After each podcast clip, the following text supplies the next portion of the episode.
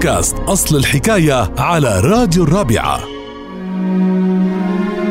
أصل الحكاية لليوم عن مثل يمكن الكلمة بتضيعنا وقت اللي منقول ضاعت الطاسة. شو معنات ضاعت الطاسة وشو هي الطاسة اللي قصدوها بهالكلمة؟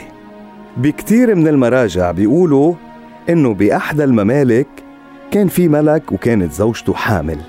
وبيوم الولادة اجتمعت الرعية لحضور ولادة ولي أو ولية العهد وكان بالقصر في داية أو قابلة قانونية مثل ما بنسميها اليوم وكانت موثوقة من الكل لأنها ما بتكذب. وهالداية هي اللي بتحدد إذا ما كان المولود ابن حلال أو مش ابن حلال. ودخلت الداية لتولد زوجة الملك. وانتظر كبير الوزراء لياخد البشرى ويكون أول شخص بزف الخبر للملك عما إذا ما كان المولود ذكر أو أنثى ابن حلال أو مش ابن حلال وبعد ما سمع كبير الوزراء صراخ المولود وقف على باب الغرفة ليكون أول مين بيعرف.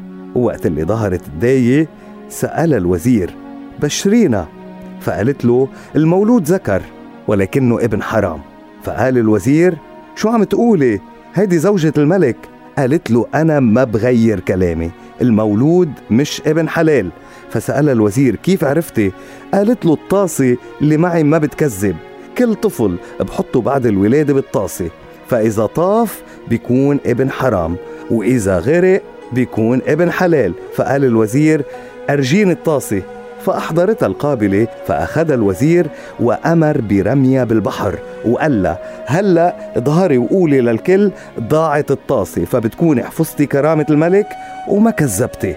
وهيك أصبحت مقولة ضاعت الطاسة مثل شعبي عن الأشياء اللي بتكون ما معروفة حقيقتها.